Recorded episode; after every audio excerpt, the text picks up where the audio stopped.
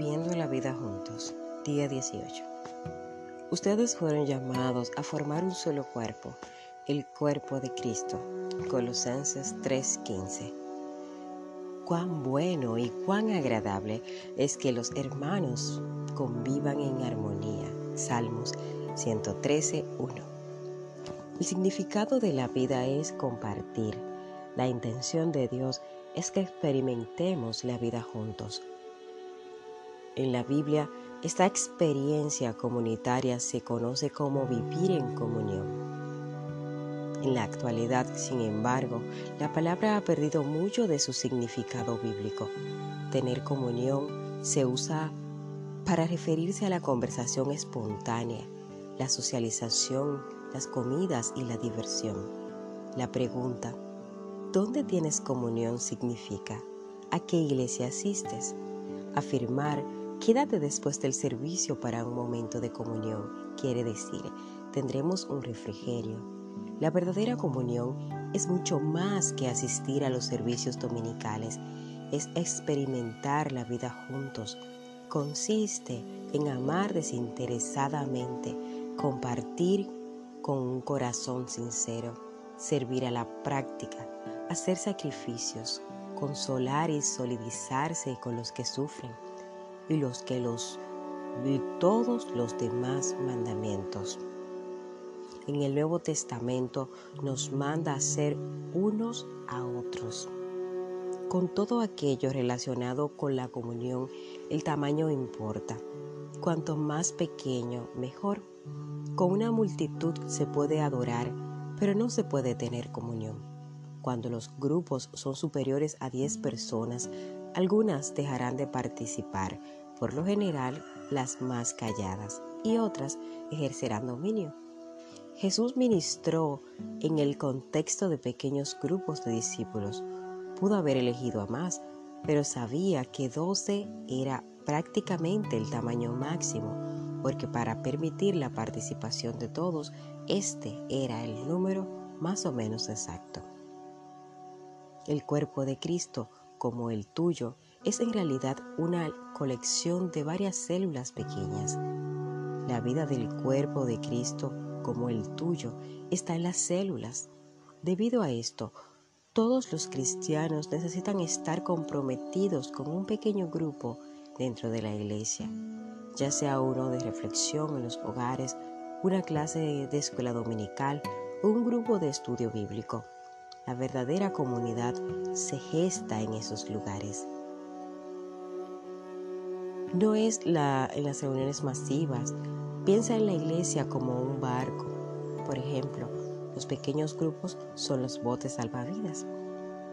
Dios ha hecho una promesa increíble con respecto a los pequeños grupos de creyentes, que cita, porque donde dos o tres se reúnen en mi nombre, allí estoy yo en medio de ellos.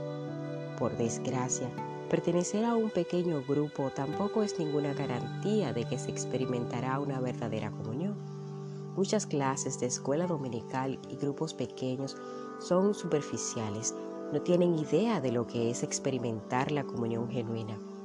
¿Cuál es la diferencia entre la comunión verdadera y la falsa? En la comunión verdadera experimentamos autenticidad. La comunión auténtica no es superficial, consiste en la expresión genuina de corazón a corazón, desde lo más íntimo de nuestro ser.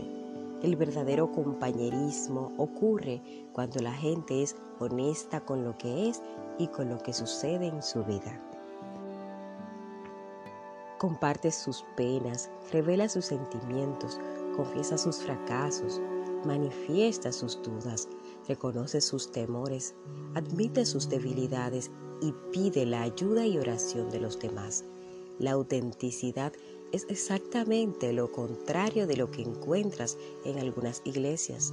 En estas, en vez de una atmósfera de sinceridad y humildad, hay afirmaciones, eh, hay fingimiento, roles, politiquería, máscaras está a la defensiva y se conduce como si su vida fuera un lecho de rosas. Estas actitudes matan la verdadera comunión. podremos experimentar la verdadera comunión solo si somos transparentes en nuestra vida. La Biblia dice, si vivimos en la luz, así como Él está en la luz, tenemos comunión unos con otros. Si afirmamos que no tenemos pecado, nos engañamos a nosotros mismos y no tenemos la verdad. El mundo cree que la intimidad necesita oscuridad, pero Dios dice que está ocurre en la luz. La oscuridad sirve para desconocer nuestros dolores, culpas, temores, fracasos y fallas. Pero al sacarlas a la luz, las ponemos a la vista y admitimos quiénes somos en realidad. Por supuesto, la autenticidad exige valor y humildad. Implica enfrentar nuestro temor a la exposición, al rechazo y a ser heridos nuevamente. ¿Por qué habríamos de correr ese riesgo? Porque es la única manera de crecer espiritualmente y conservar nuestra salud emocional. La escritura indica que nuestra práctica debería ser confesarnos unos a otros nuestros pecados y orar unos por otros para poder vivir todos juntos y ser sanados. Solo podemos crecer si nos arriesgamos y no hay riesgo mayor que ser sinceros con nosotros mismos y con otros.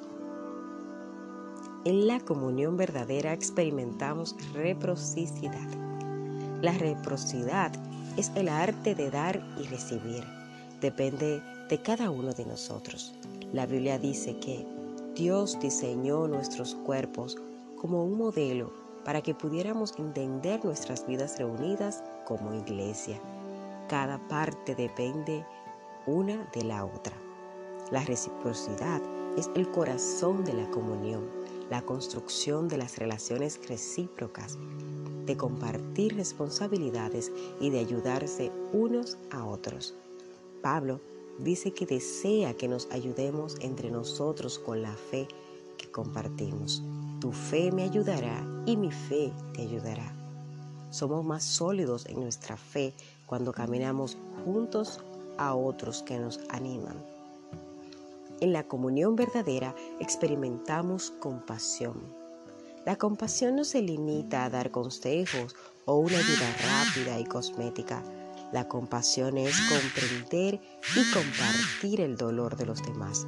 La compasión dice, entiendo lo que te está pasando y lo que sientes no es raro ni es una locura.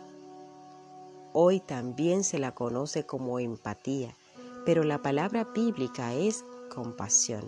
La escritura afirma que, como escogidos de Dios, santos y amados, debemos vivir con verdadera compasión, bondad, humildad, mansedumbre y paciencia. La compasión tiene diferentes niveles, cada uno apropiado para diferentes momentos. Los grados más simples de comunión son al compartir y al estudiar la palabra de Dios. Un nivel más profundo es la comunión al servir. Cuando ministramos entre varios eh, en viajes de misiones o en proyectos de caridad. El nivel más profundo e intenso en la comunión es el sufrimiento, cuando nos solidarizamos con la pena y el dolor de los demás y nos ayudamos unos a otros a sobrellevar las cargas. Los cristianos que mejor entienden este nivel son quienes en este mundo sufren persecución, desprecio y hasta muerte como mártires por su fe. La palabra de Dios nos manda, cuando tengan dificultades, ayúdense unos a otros. Esa es la verdadera forma de obedecer la ley de Cristo. Es en los momentos más intensos de crisis, dolor y duda cuando más nos necesitamos unos a otros. Cuando las circunstancias nos aplastan y nuestra fe se derrumba, es cuando más necesitamos a nuestros amigos creyentes. Necesitamos contar con ese pequeño grupo de amigos que tenga fe en Dios por nosotros para permitirnos salir adelante. En un pequeño grupo, el cuerpo de Cristo es real y tangible. Aunque Dios parezca distante, durante su sufrimiento, Job necesitó con desesperación contar con ese pequeño grupo y clamó diciendo, aunque uno se aparte del temor al Todopoderoso, el amigo no le niega su lealtad. En la comunión verdadera experimentamos misericordia. La comunión es un lugar de gracia, donde en vez de enfatizar los errores, estos se resuelven. La comunión se genera cuando la misericordia triunfa sobre la justicia. Todos necesitamos misericordia porque todos tropezamos y caemos y necesitamos que alguien nos ayude a ponernos en pie y en camino. No es posible tener comunión sin perdón. Dios nos dice, no guarden rencor porque la amargura y el resentimiento destruyen la comunión. Como nosotros somos pecadores e imperfectos, inevitablemente nos lastimamos en ocasiones intencionalmente y otras veces sin mala intención, pero de una u otra manera requiere cantidades enormes de misericordia y gracia crear y sostener la comunión. La escritura dice que tengan paciencia unos con otros y perdónense si alguno tiene una queja contra otro. Así como el Señor los perdonó, perdonen también ustedes. La misericordia de Dios es el motor que nos motiva a mostrar compasión a los demás. Recordemos que nunca se nos pedirá perdonar más de lo que Dios nos perdonó.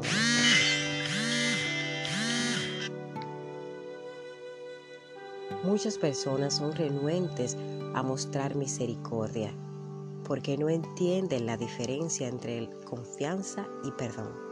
Perdonar es soltar las riendas del pasado. La confianza tiene que ver con el comportamiento en el futuro. El perdón debe ser inmediato, lo pida o no quien ofendió. La confianza se reconstruye con el tiempo. Esta requiere llevar un registro.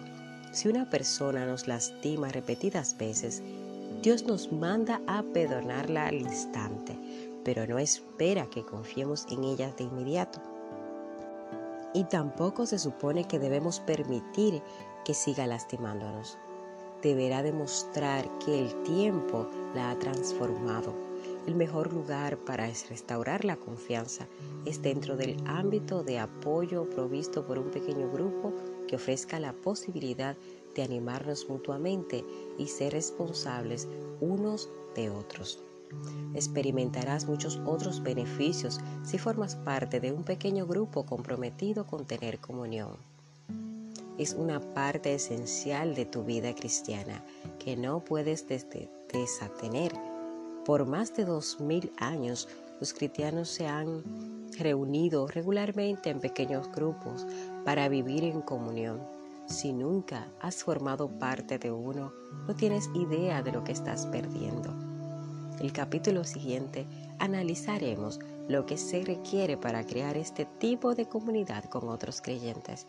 Pero espero que este capítulo haya despertado el hambre de una experiencia de autenticidad, reciprocidad, compasión y misericordia que experimentarás con la comunión verdadera. Fuiste creado para esta comunión. Este es nuestro capítulo 18, punto de reflexión. Necesito otras personas en mi vida. Versículo para recordar, ayúdense unos a otros a llevar sus cargas y así cumplirán la ley de Cristo. Gálatas 6:2. Pregunta para considerar.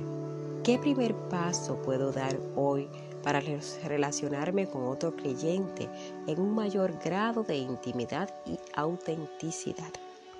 Recuerden consultar la palabra, busquen los textos bíblicos, allí hallarán la respuesta a cualquier duda que puedan tener. Y por otro lado, me puedan seguir en mis redes sociales o dejar cualquier comentario en este audio.